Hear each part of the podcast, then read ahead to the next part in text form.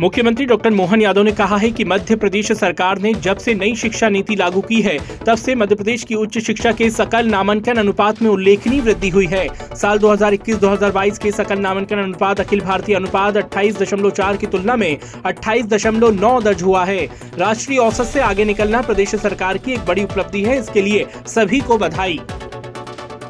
मुख्यमंत्री डॉक्टर मोहन यादव ने आज निवास स्थित कार्यालय समत्वभवन में औद्योगिक नीति एवं निवेश प्रोत्साहन विभाग की बैठक कर अधिकारियों को महत्वपूर्ण दिशा निर्देश दिए।